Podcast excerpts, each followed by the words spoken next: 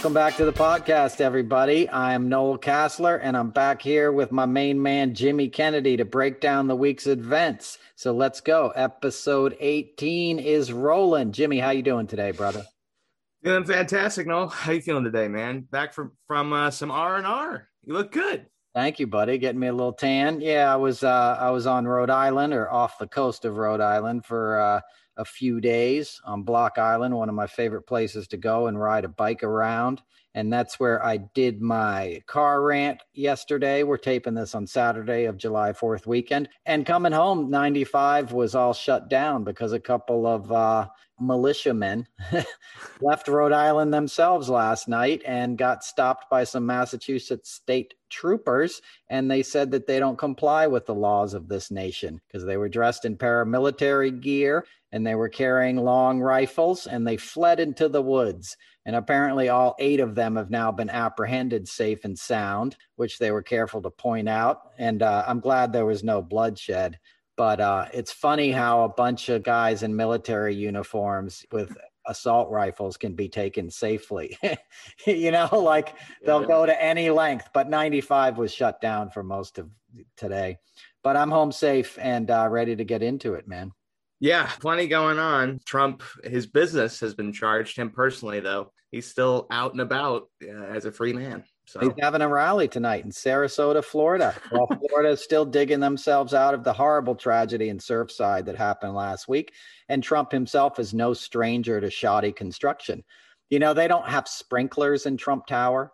It's like thirty-eight floors. He lied and said it's like forty-eight floors. I just made up an extra ten floors or something, but or sixty-five, whatever it is. It's he he made it ten floors higher than it actually is in reality. But whatever, it's a tall ass building.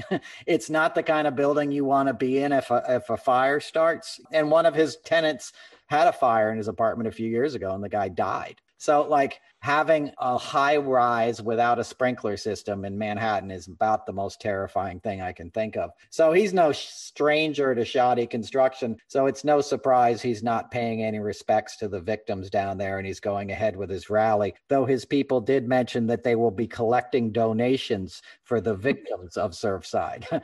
Now, to any of my listeners that might be partial to donating their money to Donald Trump, let me just remind you, he's legally barred from having a charity in the state of New York, as are his adult children. So if you want to send money to the victims of that tragedy, please don't pass it through Donald Trump's coffers, because I promise you, it will not meet its destination.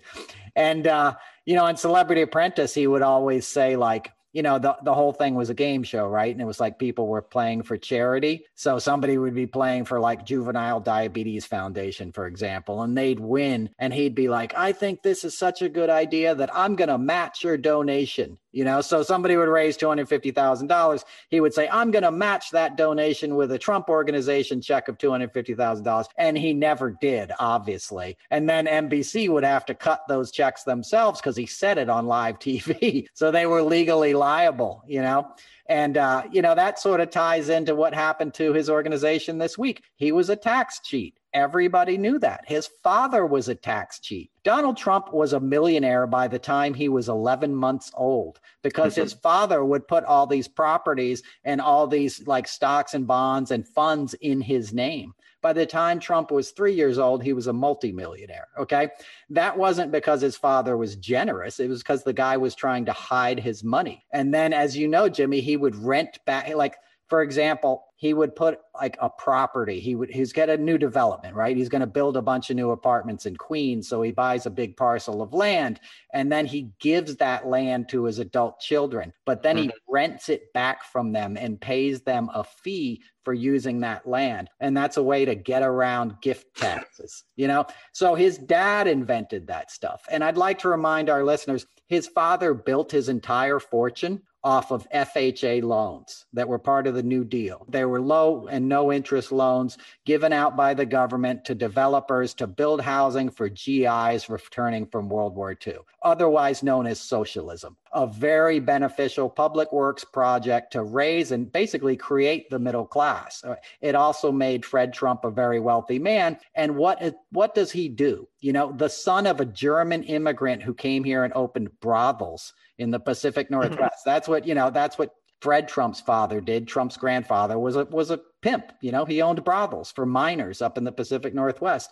So what does the son of an immigrant who was kicked out of Germany for cowardice because he refused to serve in the army, what does he do when this new land that he's a first generation immigrant in gives him the opportunity to become a wealthy man? His instinct is to not pay his taxes, to hide all the money so the government can't get back any return on their investment, essentially. And he does this to his children. It's literally the equivalent of hiding cocaine in your baby's diaper when you go through the airport. You know, it's illegal and scummy, and it's bringing the kids into this grift before they can even say a word, right? While they're still babies. So if you think of it, Trump never had a chance. This is not to say I'm sympathetic towards him at all, but he was raised in this. He was marinated in ruthlessness and in tax cheating and tax dodging. They're bad seeds. Like, the entire family is just somebody that should have been deported. You talk about deporting people. The Trump, if you had deported the grandfather when he owned brothels, you would have saved this nation a lot of headache. There wouldn't have been eight guys running into the woods with assault rifles this morning on the ninety-five, you know, because they didn't yeah. believe in the laws of this country. That stuff didn't happen five years ago. People didn't say shit like that. You know, that's Trump. He made that mainstream, and he's having a rally tonight to speak of that. But so this case, we're going to get into it for a lot of this, this episode, because Trump inherited that kind of malfeasance from his father. You know, and the New York Times did a great, obviously, piece, Suzanne Craig and Russ Butner, Butner. I always say his name wrong. I know them, but I say his name wrong. But they, they are the ones who broke this story years ago. And basically, the New York Attorney General and the S D N Y is finally acting on that with Jennifer Weisselberg's documents and stuff, that there were two books. But you have to think about this guy who became president of the United States and told Hillary Clinton in a debate when he was running for that job that not paying taxes makes me smart, right? That was because everyone in New York knew he didn't pay his taxes. The hot dog vendor on fifty-seventh street knew Trump was a tax. You know, it was no secret. It was, certainly was no secret on Celebrity Apprentice, because every time he opened his mouth and promised money, N B C had to actually write the check because they knew Trump was a deadbeat. He's the guy who cashed the twenty-six cent check that Spy Magazine set him up on. You know, you heard, you know about that, right, Jimmy? One of two people to do it. The other guy was like an Iranian uh, arms dealer, you exactly. know? Exactly. I believe he was a Saudi arms dealer, which is yeah. even dummier. yeah. I mean, um, and I saw this week that Ivanka is getting a little nervous because she received like consultant payments to avoid taxes against the organization. You know, so it's been passed down to the next generation of trying to grift. Of course it is. seven hundred fifty thousand dollars, a consultant fee. And she's an employee of the organization. Right. You know?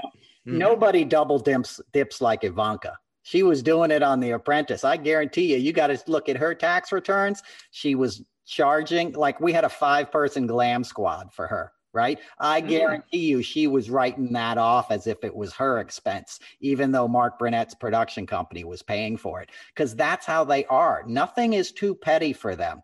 You know, look at what Ivanka did when the inauguration happened, right? She was down there jacking the rooms on Trump Hotel. You know, a room that would be three hundred bucks a night was now six fifty a night. That was her. You know, she was taking every dime out of that situation she could. And her and her husband, they said, made six hundred forty million dollars or something while they were in the White House, like astronomical money. You know, what was her first act of business as when she was, you know, whatever she was for her father? She was getting Chinese patents, you know, left and right, patenting everything she could, including voting machines.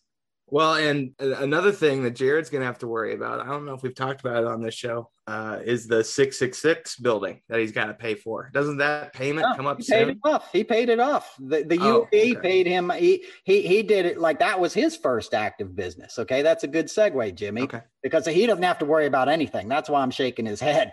Jared ain't ever facing any kind of consequences right. in this lifetime. He's not an employee of Trump organization. His name isn't on any of those damn documents. He's not, a, you know, part of that corporation. He's got no legal entanglements with them. And he's smart enough to always have been that way. You know, his one mistake would maybe be marrying into that family, but he was just evil enough to be like, all right, it's a good deal. I'm going to make a fortune. But what Jared did was he bought six six six Fifth Avenue right before the crash in two thousand eight, and he paid a huge price for it. You know, he overpaid for this giant building, which is across the street from Trump Tower, by the way. But um, and it also, interesting enough, that the top of six six six Fifth Avenue is the Grand Havana Club, which is a private cigar club. And that's where Rudy Giuliani holds court every night and gets drunk. Like, if you've heard those butt dialing cell phone conversations, those are from the Grand Havana Club. That's where, you know, Rudy sits with his Yankees hat and jerks off for his buddies about how he's really running the world and is really the Secretary of State. So anyway...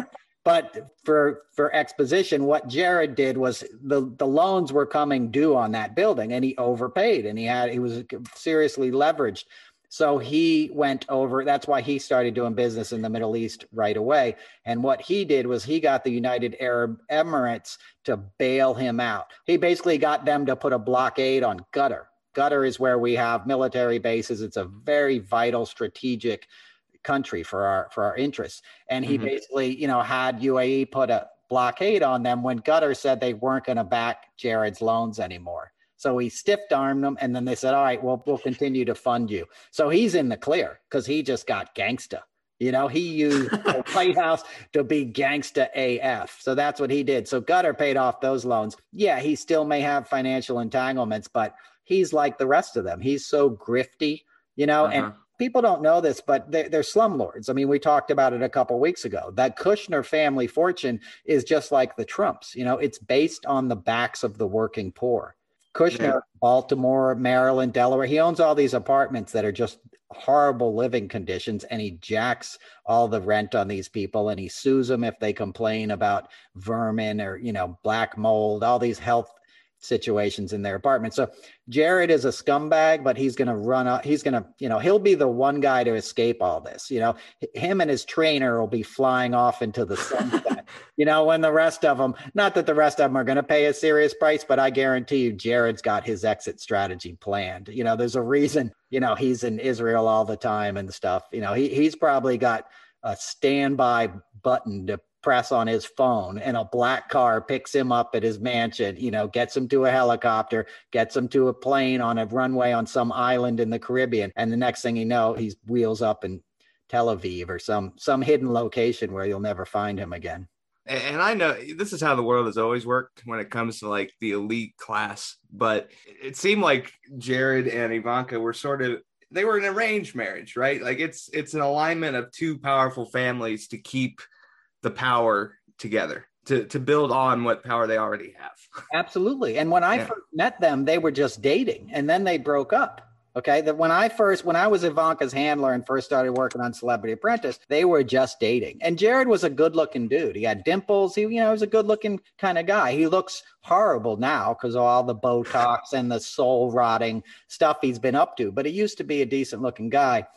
He was dating Ivanka. They broke up because Jared was like, you know, Trump would call him the Jew. You know, he'd be like, is the Jew here yet? You know, so Jared's like, I don't need this. You know, like, even though Jared's father was a criminal, Charles Kushner and stuff, I, I shouldn't say they're too classy for the Trumps, but the Trumps are very low class in terms of like, not that money has anything to do with class, because it doesn't, but for the kind of world that somebody like Jared would aspire to be in, you know, because his dad put him through Harvard, his parents paid for a wing in the lounge at N Y U to get him in law school. And he never actually practiced law. He didn't even take the bar. He just wanted, he wanted to learn how to rip off his tenants. You know, he wanted just enough knowledge that he'd know how to sue some poor working woman who was renting one of his rat-infested apartments in Baltimore. So, but they had to pay for this because he's not the brightest guy. And uh, they wanted him to aspire into New York society because they're from Jersey, and nobody from Jersey is automatically accepted into Manhattan society. It's Jersey.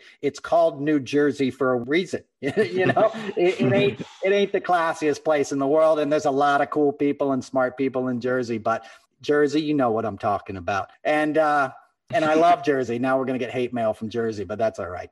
But, um, you know, my point in that is his family was trying to get Jared to be the princeling of Manhattan. And when Jared started dating Ivanka, he realized, like, this is horrible. You know, this guy's a drug addict. He's grabbing every woman who walks into the room. Like, he's clearly a criminal. They're clearly all criminals. Jared's like, I'm out of here.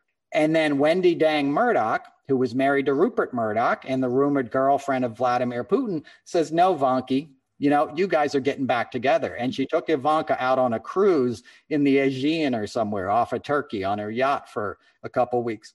It talked her into marrying Jared. And then the next time I saw them, it was like two thousand ten or whatever, they were married, you know, and their marriage was in the society papers. And I got friends that were there. Ivanka passed out at her wedding and had to be carried out. She fell down and hit her head. Like, she doesn't drink anymore, but she's somebody who shouldn't drink, if you can read between the lines in that. Mm-hmm. Like, addiction and alcoholism runs through that family. Another friend of mine took Eric to rehab in Hawaii, and, and Trump wouldn't even pay for his own son. Like, somebody else paid for it. Tom Arnold can tell you about this, but they're all addicts and drug addicts, and just, it's not, it's not a healthy situation, you know? But so Jared, it was arranged, you know, Wendi Deng Murdoch was like, no, you guys are going to rule the world. You need to get in on this.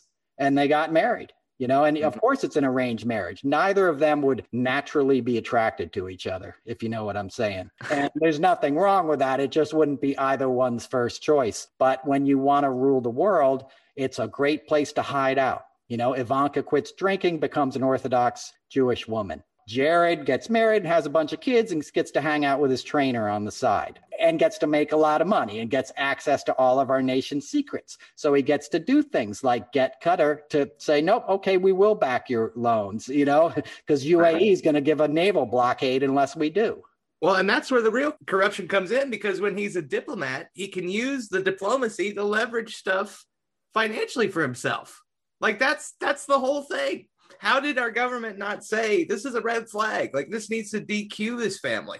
Not, and Jared's not even attached. He's doing this on his own accord, you know? I know. Well, that's why the first trip was to Saudi Arabia. That was Trump's first trip, and Jared was right there next to him, you know, and they gave him an orb, Trump an orb to play with, and he did a sword dance and stuff, and they got to do whatever, you know, they wanted. Because the other thing is, like, you know, Trump is so easily corruptible. He's so stupid and so entangled with so many nefarious things that anybody who wants a piece of Trump can buy a piece of Trump for a small price.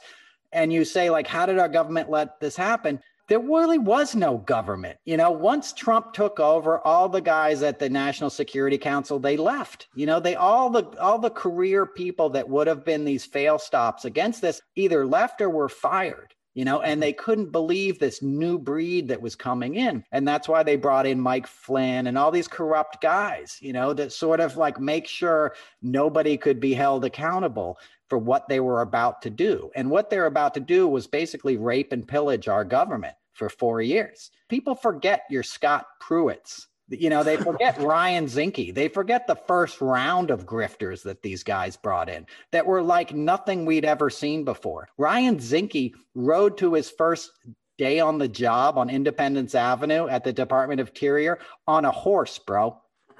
Rode a horse up to the building and had them raise his own flag that he had made up himself. Like he was the fucking king of England. He was doing cosplay, you know, as a cabinet member, you know, and then he had to leave for because he had so much scandal. He made his college roommate in charge of rebuilding the electrical grid in Puerto Rico after Hurricane Maria.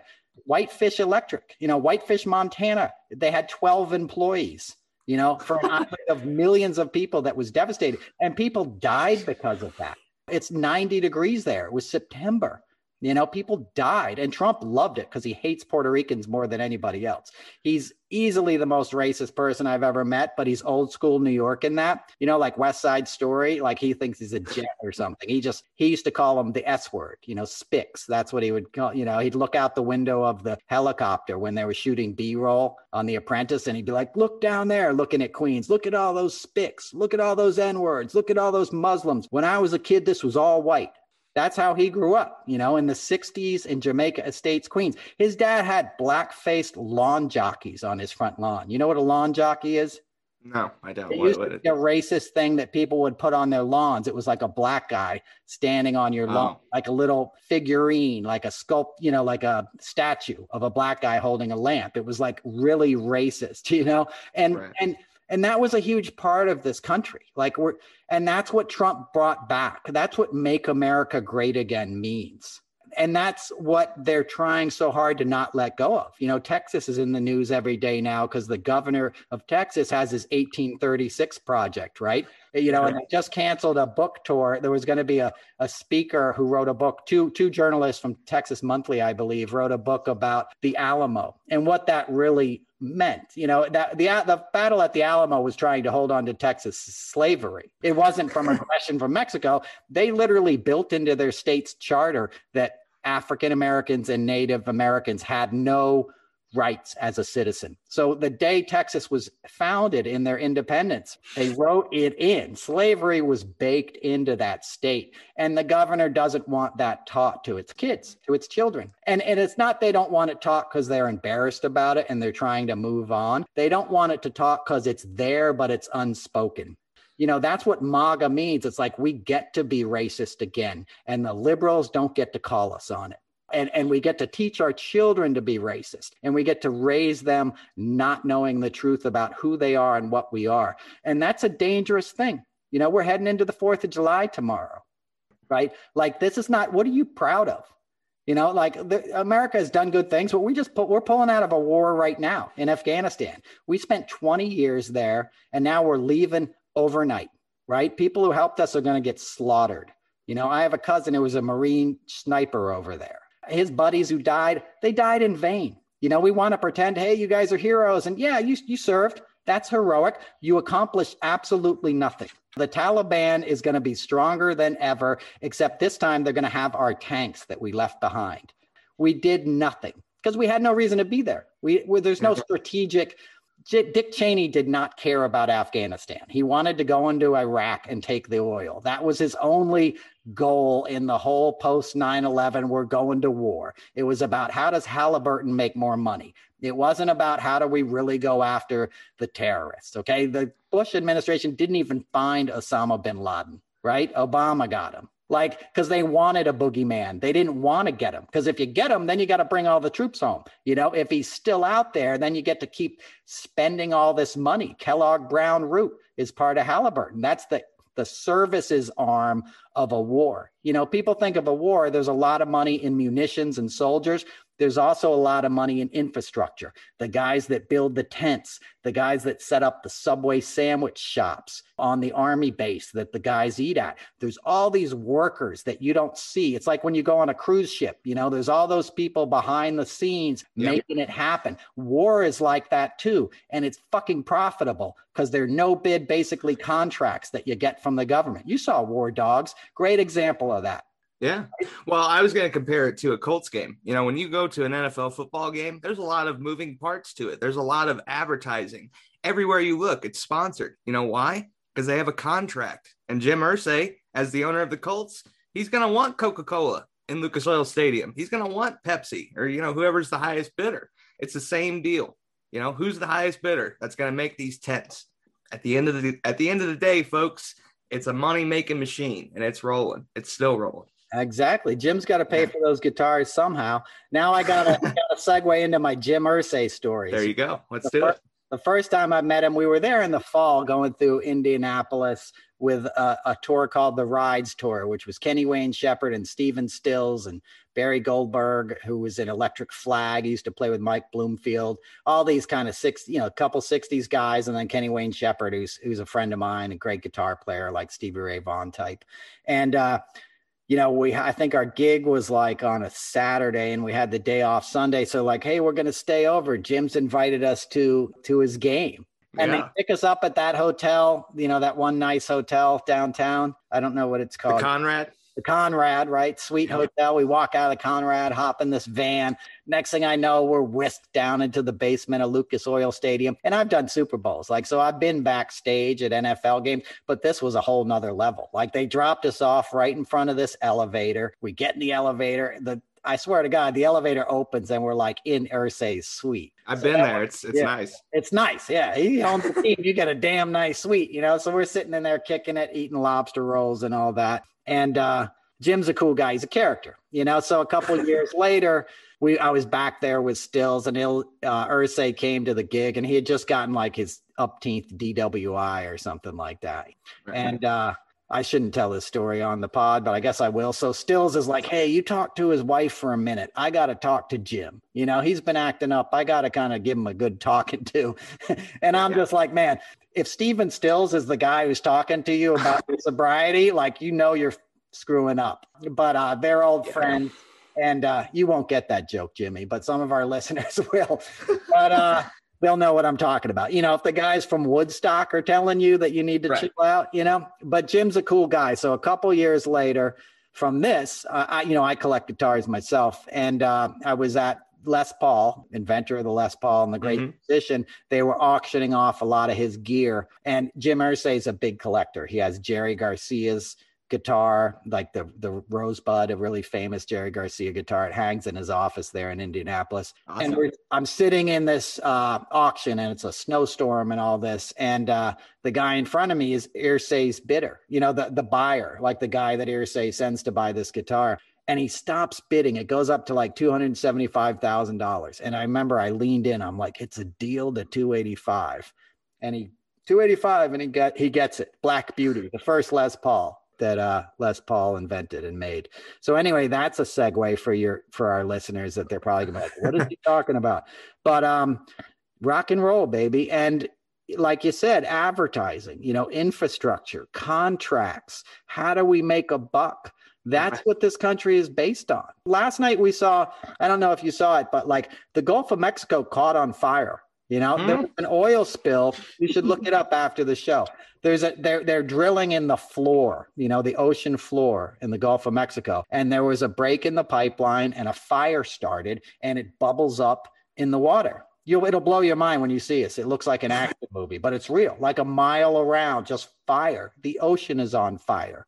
Right. You know, like it's time to stop using fossil fuels. You know, we just learned the other day that Exxon really fought climate change at every chance they could. Just like cigarette companies pretended like cigarettes don't give you cancer. Oil companies know that they're destroying the planet. They know that we're dying, but people don't want to let go of their way of life. They want the pickup truck. They want the big muffler. I hate the fact that I have to get in a car. It was nice to go to the beach for a week, but the reason I went where I went is because I leave the car in the mainland and I ride a bicycle when I'm there. You know, and in this country, we got to start thinking about alternative transportation. It's not your God-given right to ride around in a fuel-guzzling guzzling vehicle. And if you think it is, get used to the hot weather. And if you don't like immigration, just wait till entire countries become uninhabitable. You know, just wait till you can no longer live in Central America. You think you got an immigration problem in Texas now? Wait till Texans are trying to get to Colorado. It was one hundred eighteen degrees in Vancouver last week.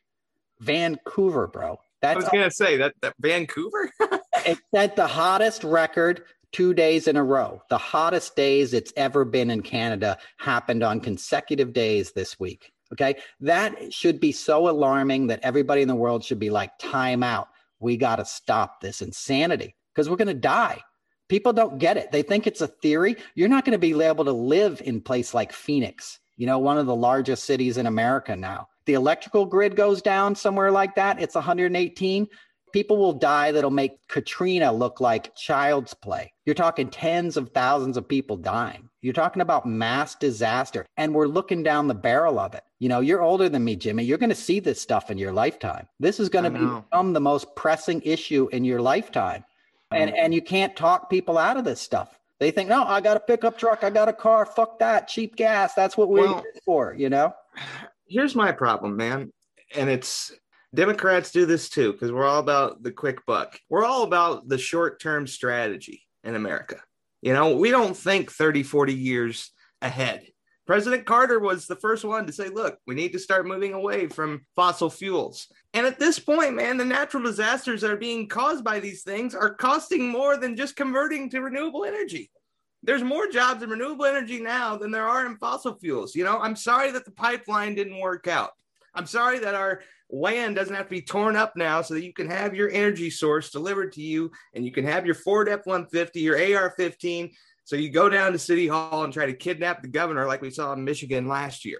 You know, it's all part of this perpetual system that's being fueled by capitalism too, man. We need an excess of resources in order to keep this system going. And that's all it is. It's a system, and we can change it. if we choose to, but we're not, we're not doing it because no, right. no one's educated or aware of it.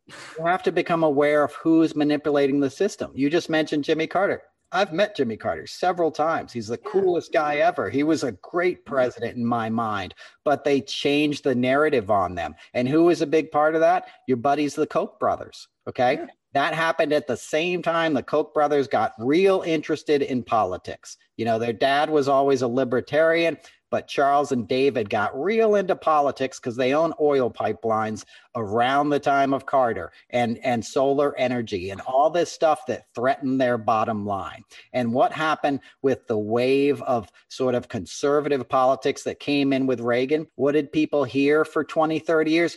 Carter was like weak. You know, he was he he presided over malaise in this country. He was a libtard. All, they demonized any sort of progressive thought. It happened then for a reason, because the oil companies didn't want a guy like Carter becoming president. Same right. way they fought like hell to keep Al Gore from becoming president. Al Gore was the guy who was elected president, right? But they unfortunately had bought a Supreme Court already, and the Supreme Court was like, no, just give it to Bush, right? And then what happened under Bush's presidency? As we just said, you got a war for oil. You got a vice president who ran an oil services company.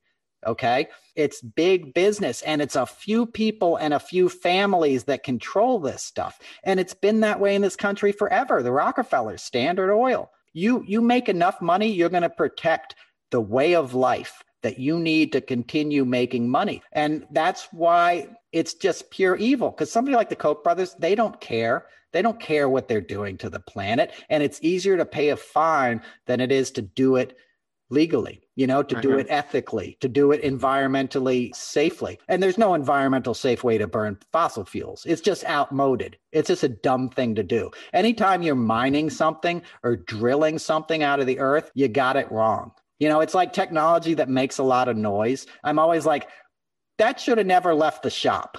If it's that loud, like when I hear a lawnmower or a really loud engine, I'm like, that's not done. If it's that disturbing to any sentient being, if it scares babies and birds, go back to the drawing board. There's a reason all of our fantasies about like aliens and stuff, it's all quiet, right? All there's the ships, you know, their their spacecraft. It doesn't make any noise. That's what we think of as technology. You know, like look at computers. I'm talking to you on a laptop right now. thirty years ago, it would have been a huge computer. You know, C P U would have been here with fans in the back and all kinds of noise. We have to think of our world the same way. We we can't have like brutality become the defining characteristic of American life. And it, and, and it is in so many ways. I just drove back through Sandy Hook, you know, where an entire classroom was slaughtered. And in that same community today, as I drove through there, people had lawn signs that said, unmask your children. They were making science a political issue in the same town that they didn't stand up against the N R A for, that had literally children taken away from us at five years old. In that same town, there's people putting lawn signs saying, unmask your children. You know, if you didn't have vaccines, your children would have polio or measles or something. And now you think it's a political thing to prevent them from getting COVID, but it's that brutality I'm talking about. That's what Trump brought in. It's like all the ignorant masses are now aligned. They're all sort of under one flag, and they get to call it patriotism, but it's anything but patriotic. It's it's scared, and it's small-minded, and it's ignorant, and it's repugnant, and it's a threat not just to democracy, it's a it's a threat to humanity. If you're denying climate science, that's a threat, and we have to fight it back. It's not climate change. It's called global warming, right? Climate change was invented by oil companies. They didn't like the term global warming because it was too scary. So they said, let's call it climate change. It's more palatable for people. Those are from focus groups that are paid for by the people that are doing it. And we accepted it. As Democrats, we're like, yeah, it's climate change. No, it's global fucking warming.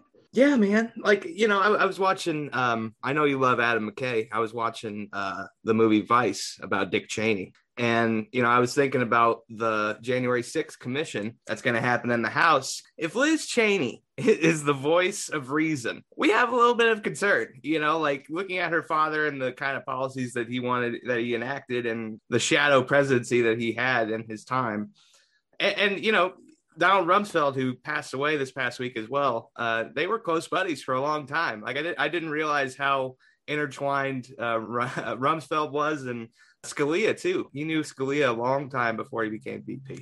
Yeah, those guys were all in the seventies. They're all in that same time I'm talking about when Carter came up. Carter was sort of like the heir of the sixties progressivism. You know what I mean? Like the good stuff that came out of the sixties, the peace and love, the let's take care of the planet, let's live in harmony, the environmental movement, which basically began in the early seventies. And you know, I used to go to those rallies. I went to the Sunday Festival on the Washington Mall when I was a kid, like five years old. That was the first time I saw Jackson Browne play, you know, who became sort of a mentor to me. And when I met him when I was seventeen, I snuck into his dressing room because I'd written a paper on American imperialism in Central America on the Iran-Contra affair. And I was trying to educate my classmates in my sort of middle-class, working-class, upstate New York neighborhood who were all Reaganites, you know, and, and children of Reaganites. I was trying to tell them what Iran-Contra really meant, you know, what the government was doing in your name. And I snuck into Jackson's res- dressing room at Radio City and told him about this paper. And I said, the last time I saw you play with David Lindley, who's his guitar player, was at the Sunday Festival. And he's like, you must have been this big, you know, and I was a kid. But I remember seeing all those people on the mall. And I remember hearing music. I think Jimmy Buffett played it too. And I remember, like, you know, people were coming together for a better way of life. You know, the No Nukes movement, which I was involved in the later in, you know, we did a reunion of the No Nukes Muse concerts a few years back, like ten years ago on the West Coast. But there was a time when we were looking to undo the evils of a big sort of like petrochemical industrial military complex. And that came out of the sixties, right? And, and Carter embodied that. You know, they call him the first rock and roll president. My friends were in the Oval Office. You know, Crosby, Stills, and Nash went there. Graham Nash smoked a joint and blew it out the window, you know, and Carter, uh, you know, he's the coolest guy you'll ever met. Last time I saw Jimmy was President Carter was with Graham Nash out at the Civil Rights Museum that they have at the L B J Library in Texas. And I right. say, you know, hey, Mister President, you know, he goes, hey, man, how you doing? You know, like he's oh, wow. cool, dude. And, uh, but he represented something that was a threat to your Donald Rumsfelds, to your Dick Cheneys. And what the irony is, as you just mentioned, like now Trumpism is a threat to those guys because the right. Trump people are so batshit crazy that even, you know, Lynn Cheney is like, whoa, we got to stop these guys. Because even those guys would put on a suit and tie and this stuff would happen in the back rooms of steakhouses. You know what I mean? But it it it all happened within the confines of, of what was normal business as usual in Washington, D C And Trump's followers are like, no, let's attack the Capitol and throw our shit on the walls. Let's take Nancy Pelosi's lectern. Let's put our feet on the desk. Let's get in an S U V on the fourth of July with a bunch of guns. God knows where those guys were heading. And everybody who goes to a Trump rally tonight, you know, everybody who watches O A N this weekend, they're being sold the same anti-progress, anti-environmentalism. You know, they boo this stuff. You know, they boo, they want to take your cars. They want, they want to take your hamburgers. They use that stuff against us and it becomes a lifestyle brand for the ignorant instead of like really looking at the facts. You know what? It's really bad to eat meat. Like you shouldn't be able to buy a cheeseburger for two ninety-nine at your McDonald's because mm-hmm. the price of that environmentally is horrid. Yeah, you get a free range steak or something, but mass agriculture, you know, when I was a kid, that's why they burned down the rainforests because it was Burger King wanted to graze cattle down there to make mm-hmm. it cheaper to buy these shitty hamburgers. So that kind of stuff gets tied in with what is patriotism. Just think of the holiday itself. What do we do? We light off fireworks, right? Fireworks are simulations of bombs. Right? We're war, you know, we had a war, you know, we got our freedom. Like we're obsessed with war. We think it's fun. Hey, bring your little kids out. We're going to blow some shit up on Saturday night in the town park, scare all the birds.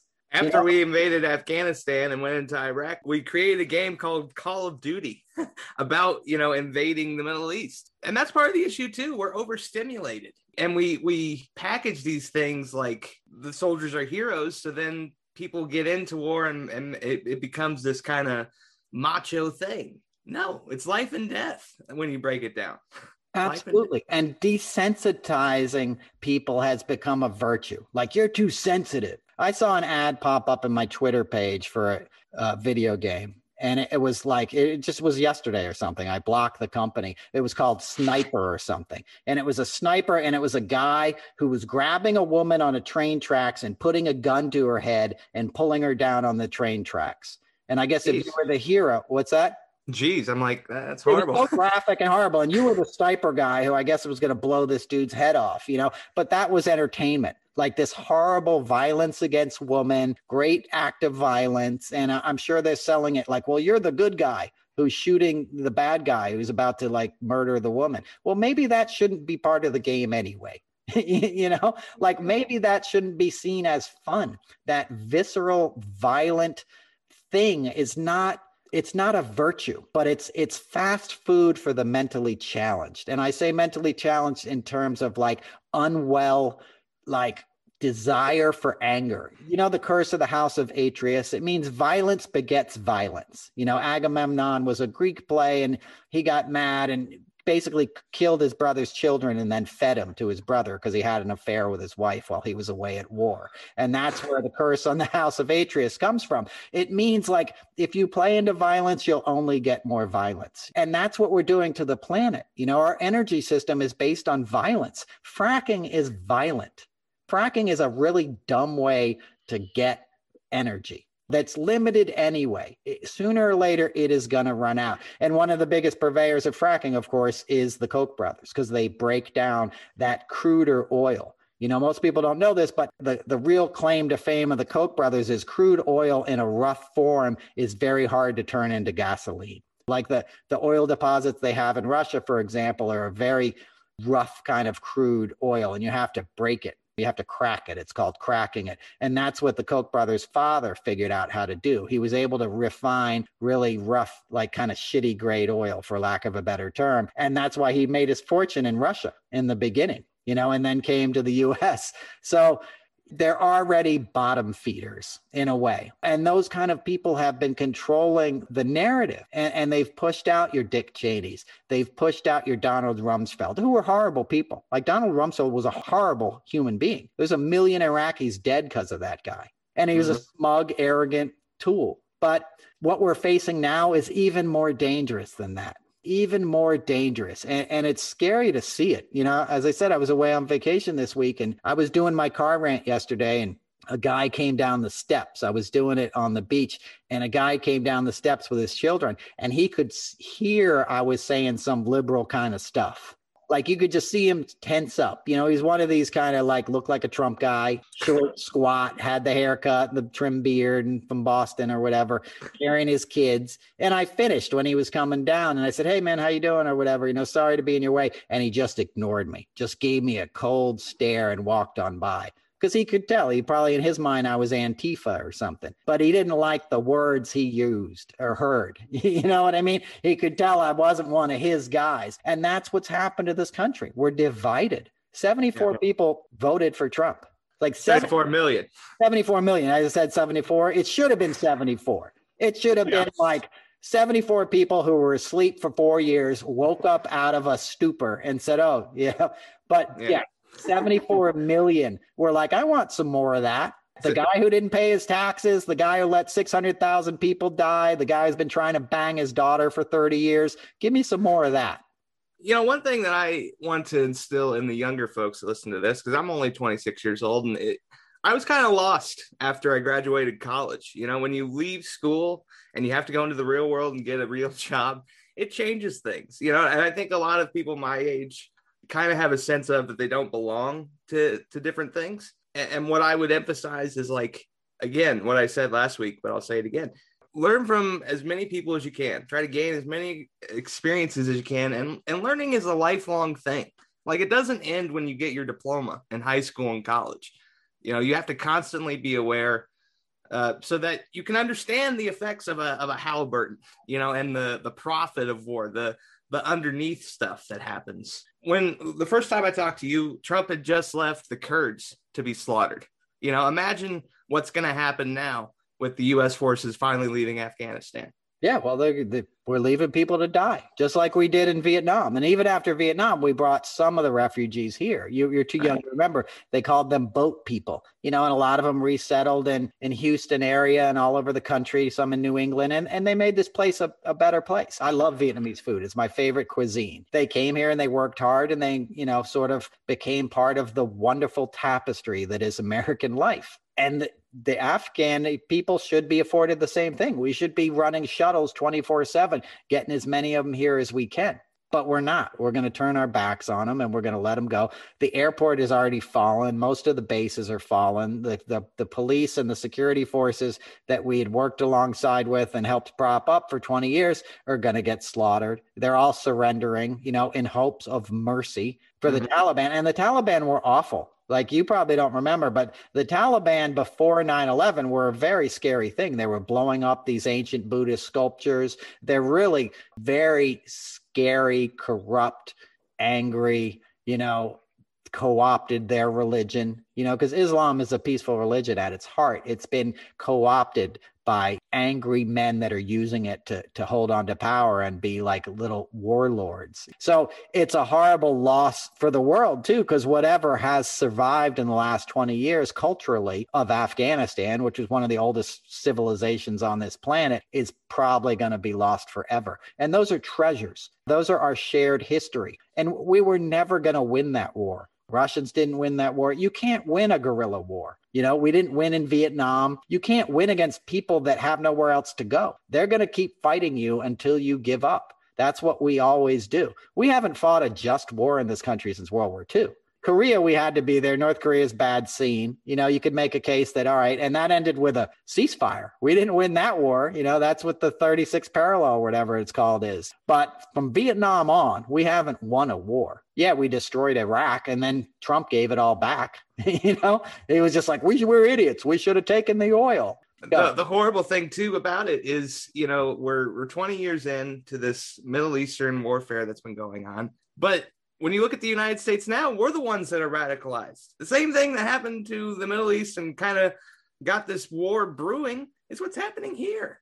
How it's, many of those people on January sixth do you think were veterans? A lot of them, bro. Yeah. A lot of them. And, and it, it also fed into like the post nine eleven, like toxic masculinity. I've discussed that before on this show, but all the propaganda of like that horrible Clint Eastwood film about the sniper and stuff, you know, he's a sheepdog protecting people. Like, no, dude. But that became, and I got friends who served over there with distinction. A buddy of mine, Josh Heisel, who opened up for Neil Young and for, for C S N on that same tour I told you about for Stephen Stills, was like one of the main Marine dudes in like Fallujah. You know, like he was in one of the longest battles that the Marines had had and like saw it all and told me some horror stories and came home and realized it was B S. You know, he was right, fighting a rich man's war. You know, they send basically poor kids over there to fight and die and minorities and stuff. And then back in this country, you don't even have rights. Imagine serving in Afghanistan and being a Texan, being a young African-American veteran that served in that war. And now you're living in Texas and they're trying to make sure you can't vote and your kids can't vote. And you had a racist, openly racist president for the last four years. And when he lost an election fair and square, he told his racist followers to attack the Capitol. That's not what you were fighting for. That's not what you were taught to pledge an allegiance for. That's not what you were celebrating on the fourth of July. But that's what's happening. And more and more people are getting hip to it. You know, the good news is, you know, obviously I'm pessimistic a lot, but it, it is so extreme that it's not subtle. So if you're in with Trump now, you're an idiot. That's pretty widely accepted. Like, you're a fucking moron if you still have a Trump flag on your yard. You're just like, I'm a terrorist. I'm homegrown Taliban. I got a beard and I got a truck and I'm going to make some noise for the next few years. But sooner or later, you're going to die out because you're too stupid to keep going. You know what I mean? Because the guy that you're worshiping is a con man and he's going to bleed you dry. Okay. And in a couple of cycles of generational sort of activity and turnover, there's not going to be anywhere for you to go. Mm-hmm. You, you know what I mean? And you're going to snap and break. Well, and complicity is just as bad. You know, we have to all be involved, be aware. You know, that's how Mussolini came to power.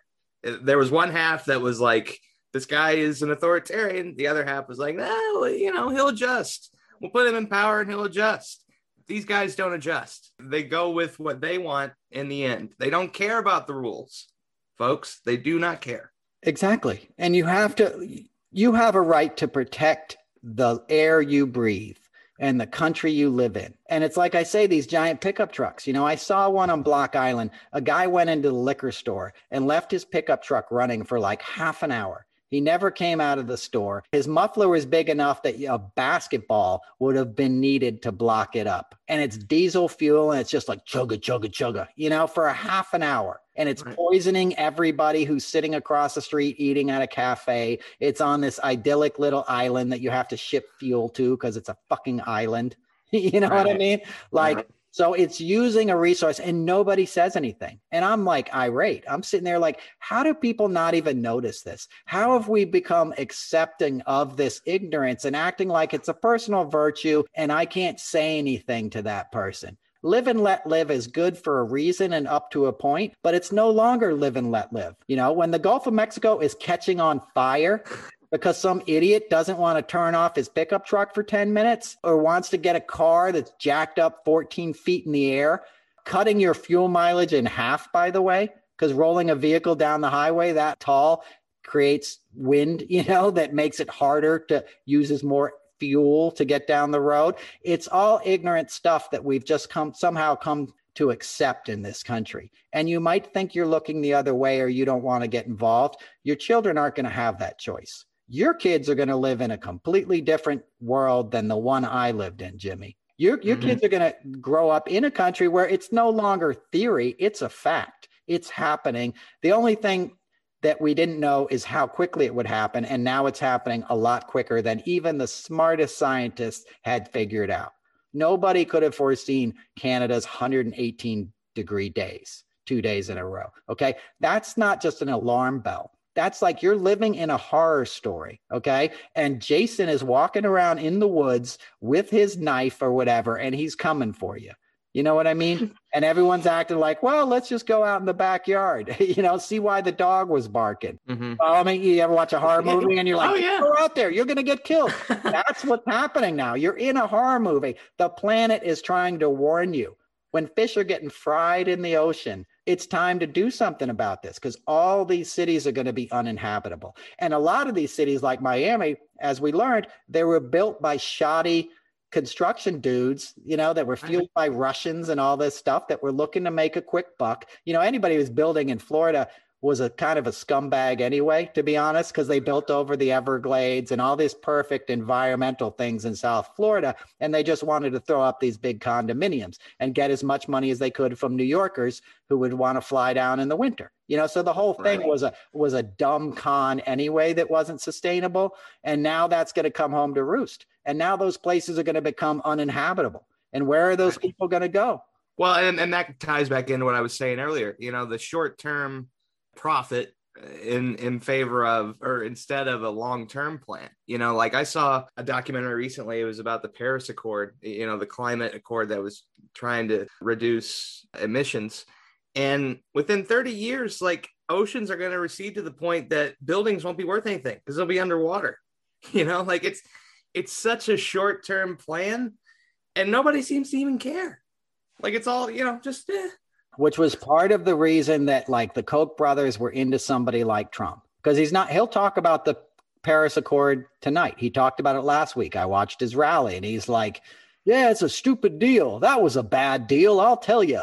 No, it wasn't a bad deal. It was a fucking great piece of, you know, legislation or, or peaceful treaty that we need desperately.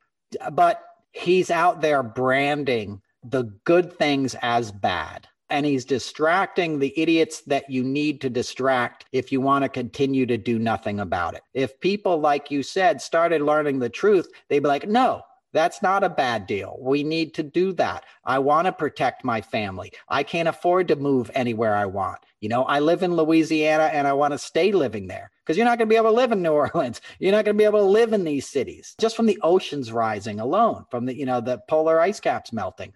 Like, but you get these people sort of like doing the work on behalf of the guys that are killing the planet. And you get people cheering it on, and you get people that don't want to hear the truth about anything, because it's a lot to think about. But like, so what? You better start thinking about it. You better do something about it, because you, I mean, you don't really be- have a choice, you know? It's better to think about it before it affects you than when it actually affects you and you've actually run out of time. Like, we well, have a window. No, but no, we're not, no. we're not using it, you know? Gotta correct you, Jimmy. It's already affecting you. You've already yeah. run out of time. It's already ninety degrees. California is on fire right now as right. I speak because of the wildfires. It's mm-hmm. already here, baby. That's what I'm saying. The Jason guy is already in your house. The call is coming from inside the house, okay? It's already too late. The question is, how bad do you want it to be? There was one other thing I wanted to mention. Oh, um, you want to talk about the Olympian getting suspended for smoking? Yeah, yeah. I mean, I mean obviously. I th- you know, I get it. I understand her reasoning for doing it. And I think it's not as stigmatized as it used to be. It's legal in like nineteen states. And I'd be really curious, you know, who on that committee was invested in like cannabis stock. You know, I'm sure some of them have somewhere, have it somewhere. But uh, if you're an Olympian, you got to know what's on the banned substance list. I remember when I worked for the Colts, um, Robert Mathis, who was a defensive end, really good defensive player, took a substance for fertility, right? Because he was trying to have a kid, and it was it ended up being on the banned substance list. And he had to like uh, have a four game suspension because of it. It's not right that he was suspended for those four games, but it's on the list that his employer says is wrong. So that's kind of my take on that whole situation. Right on. I mean, well, and obviously it doesn't enhance performance. Okay. Marijuana no. is not going to make you run faster. And Michael Phelps is an open stoner, right? Michael Phelps mm-hmm. would brag about all the pot he smoked and he'd get celebrated, you know, but an African American woman gets demonized for the same thing, you know? Mm-hmm. And she said why she did it, you know? So, you know, I think it's outmoded to ban people for something like that, because they wouldn't ban you for taking all kinds of prescription drugs to deal with inflammation and all kinds of things that you get as an athlete. Cannabis should be legal everywhere. It's it's it's a dumb thing to have, you know, sort of like still have this stigma. And the anti-marijuana was a racist thing in the beginning. You know, the whole stigma against marijuana was against Mexicans and African Americans in this country. So it's funny that they single out an African American woman and they celebrate a white guy who was like, yeah, I smoke pot, you know, I rip bongs all the time. And he's like the most winningest Olympian ever. So to me, it's like stupid, you know. It's, she runs faster she stoned runs, than most men, you know, exactly. sober. So I, what, you know, what are I, we talking about? Right, exactly. Do a bong hit at the starting gate for all I care and make it a fun race. But uh, I think it's got its roots in racism. You know, I think she's a little outspoken and they don't like that. And in terms yeah. of the N F L, like, it's completely ridiculous that marijuana is like a banned substance. They'll shoot you up before you go play a Sunday game. You know what I mean? They'll shoot Dilaudin in your ass to go out there and tackle somebody and not notice that, you know, you basically have a broken bone from last Sunday, you know, and you're going to suck it up and go out there and play. But if you smoke a joint afterwards, when you take a bath at the end of the night to relax your body naturally, you're going to get in trouble for that, you know? Well, now, I- let me just finish. I know ex-pro athletes who are supremely addicted to painkillers, okay? And it's a lot harder to get off of OxyContin than it is to stop smoking pot, dude. And pot isn't even going to destroy your life like prescription drugs will. You know, you get addicted to painkillers, it's all over. You're lucky if you ever get off of those things. I was going to make the point that, uh, you know, Andrew Luck retired at twenty-nine, two weeks before the regular season. He had a press conference and was like, I can't take this anymore. I'm mentally broken. The dude was stiff by the time he was twenty-seven. I can verify that from an assistant coach that, that saw Andrew Luck in the locker room. A twenty-nine-year-old prime athlete was broken before he was thirty. You know, like, that's the kind of damage the N F L does, and we can't sugarcoat it anymore. I want the league to last, but we got to change the rules and realize we're we're breaking people in a public forum. Yeah, well, it's gladiators. I mean, that's yeah. what it is. We're trying to watch big dudes kill each other on Sunday. You know, yeah. we'll get into C T E some other time, you know, but and all they did to cover up all the brain damage. You can't get hit like that and not expect to like calcify your brain. Like, you're going to have brain damage. It's mm-hmm. brutal. These guys are huge. But um, that's a bummer. Well, let's let's let's wrap it up, okay? It's the Fourth of July. Yeah, you got your uh, your Neil Diamond story. Exactly. I used to do the Fourth of July all the time with the Boston Pops. It was one of my favorite gigs. It's probably still on T V. It was on C B S, and it, we'd get like a, a popular performer, and then they'd play with the Boston Pops, which is a great orchestra out of Boston. And they'd play at the Hatch Band Shell on the Saint Charles River or the Charles River in Boston. You know, it was just a good time, and I would do it every year. And great place to spend the Fourth of July. And one year I was doing it with Neil Diamond, who's the best. You know, Neil Diamond, anybody who ever works with Neil Diamond, his oldest crew member, like the, or rather the youngest crew member in terms of seniority, had twenty-eight years. Okay. Mm. That's very unheard of. You get a job with Neil Diamond, you ain't leaving that job, you know, and I've worked with him several times, always an incredible experience, always puts a hundred dollar bill in my hand at the end of the night, you know, or something, something to make everybody feel special. Not just me, like anybody you're around, wow. you're, you're walking away from that better. Completely generous guy. I'll tell you a couple stories, but one funny story I heard from his crew. And when they go to like tour in Europe, he brings everybody on the Queen Mary. You know, you make it a family vacation. You spend two weeks crossing the Atlantic, which I've done with Crosby, Stills and Nash. It's quite an experience. I'll tell that story another time. But um, so he takes care of his own. And the best crew story I ever heard was they were doing a show in outside of Milwaukee, Neil Diamond tour. And they had a day off. And when you have days off and you're on a rock tour, often they'll be like, hey, we're all going to ride go-karts tomorrow or something. You know what I mean? Everybody meet in the lobby at ten a.m. And I was somebody who would like not do that because I kind of wanted my day off, right? But uh, the moral of this story you'll see in a minute. So they had their like, all right, tomorrow's the day off. All the crew members, you know, meet in the lobby at ten a.m. We're getting a private tour of the Harley-Davidson factory, right? So everybody goes down there and they line up, except for two guys. Two crew guys wanted to stay back at the hotel and smoke pot all day. Okay. When they, speaking of pot, right? So what you do on your day off, that's part of being on the road. You know, you want to relax. So two guys were like, nah, I'm not going on the tour. At the end of the day, when everybody came back, the thirty people on the crew, there was only two guys who didn't get a brand new Harley Davidson. Mm, missed he opportunity. Took, he took them on a tour and bought them all a Harley Davidson, dude. And you right imagine- off the factory line? Yeah, dude, like pick out oh, your bike. They all got a Harley Davidson. Oh, my God. They shipped it home to him or something because they still had to be on the road. But he bought his entire crew a Harley Davidson. Now, can you imagine being the dudes in your hotel room when the guitar tech knocks on your door and be like, hey, Andy. You won't believe it. That's what I got. Can you imagine? So the moral of that story is always go. On whatever the activity is, if if if you end up on a rock tour, always go. And I have my own regrets. You know, I stayed home from CERN, which is a place in Switzerland where they do all this like, you know, nuclear cold fusion, all that kind of stuff. And uh, I've, I've missed out on a few things that I regret. So if you're out there on the road, take advantage of it. But Neil Diamond will take care of you. So I'll, I'll finish this story. So we're doing the Boston Pops. There's bad weather in L A where he's coming from. The, you know, first class flights we have him on are delayed due to weather. It means we're not going to get to rehearse and it's going to screw up the whole show. So Neil's like, no problem, man. I'll just take my own jet. So mm-hmm. he flies on his own dime to Boston. Doesn't bill it to the production company, just does it. So he'd show up on time so the rest of the crew could do the gig and go still spend time with their families.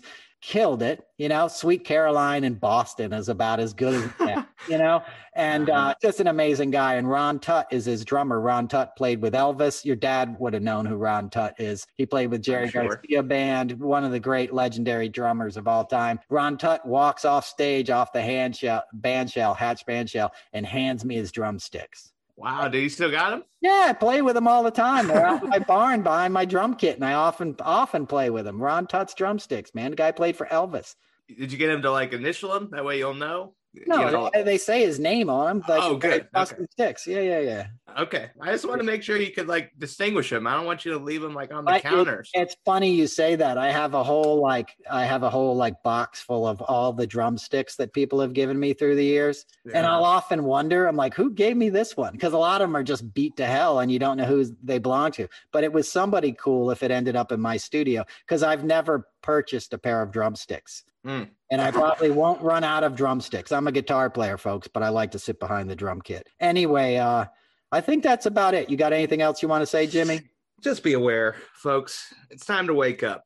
And the quicker we wake up, the quicker we can fix it. And we can. We have time. We just got to get on it. So. Exactly. It's all about awareness. Awareness is the theme of this podcast. You become aware of something, you can change things. You don't even have to do anything. You just have to become aware of it. And then the right action will appear. So it's not to say don't do anything, but become aware.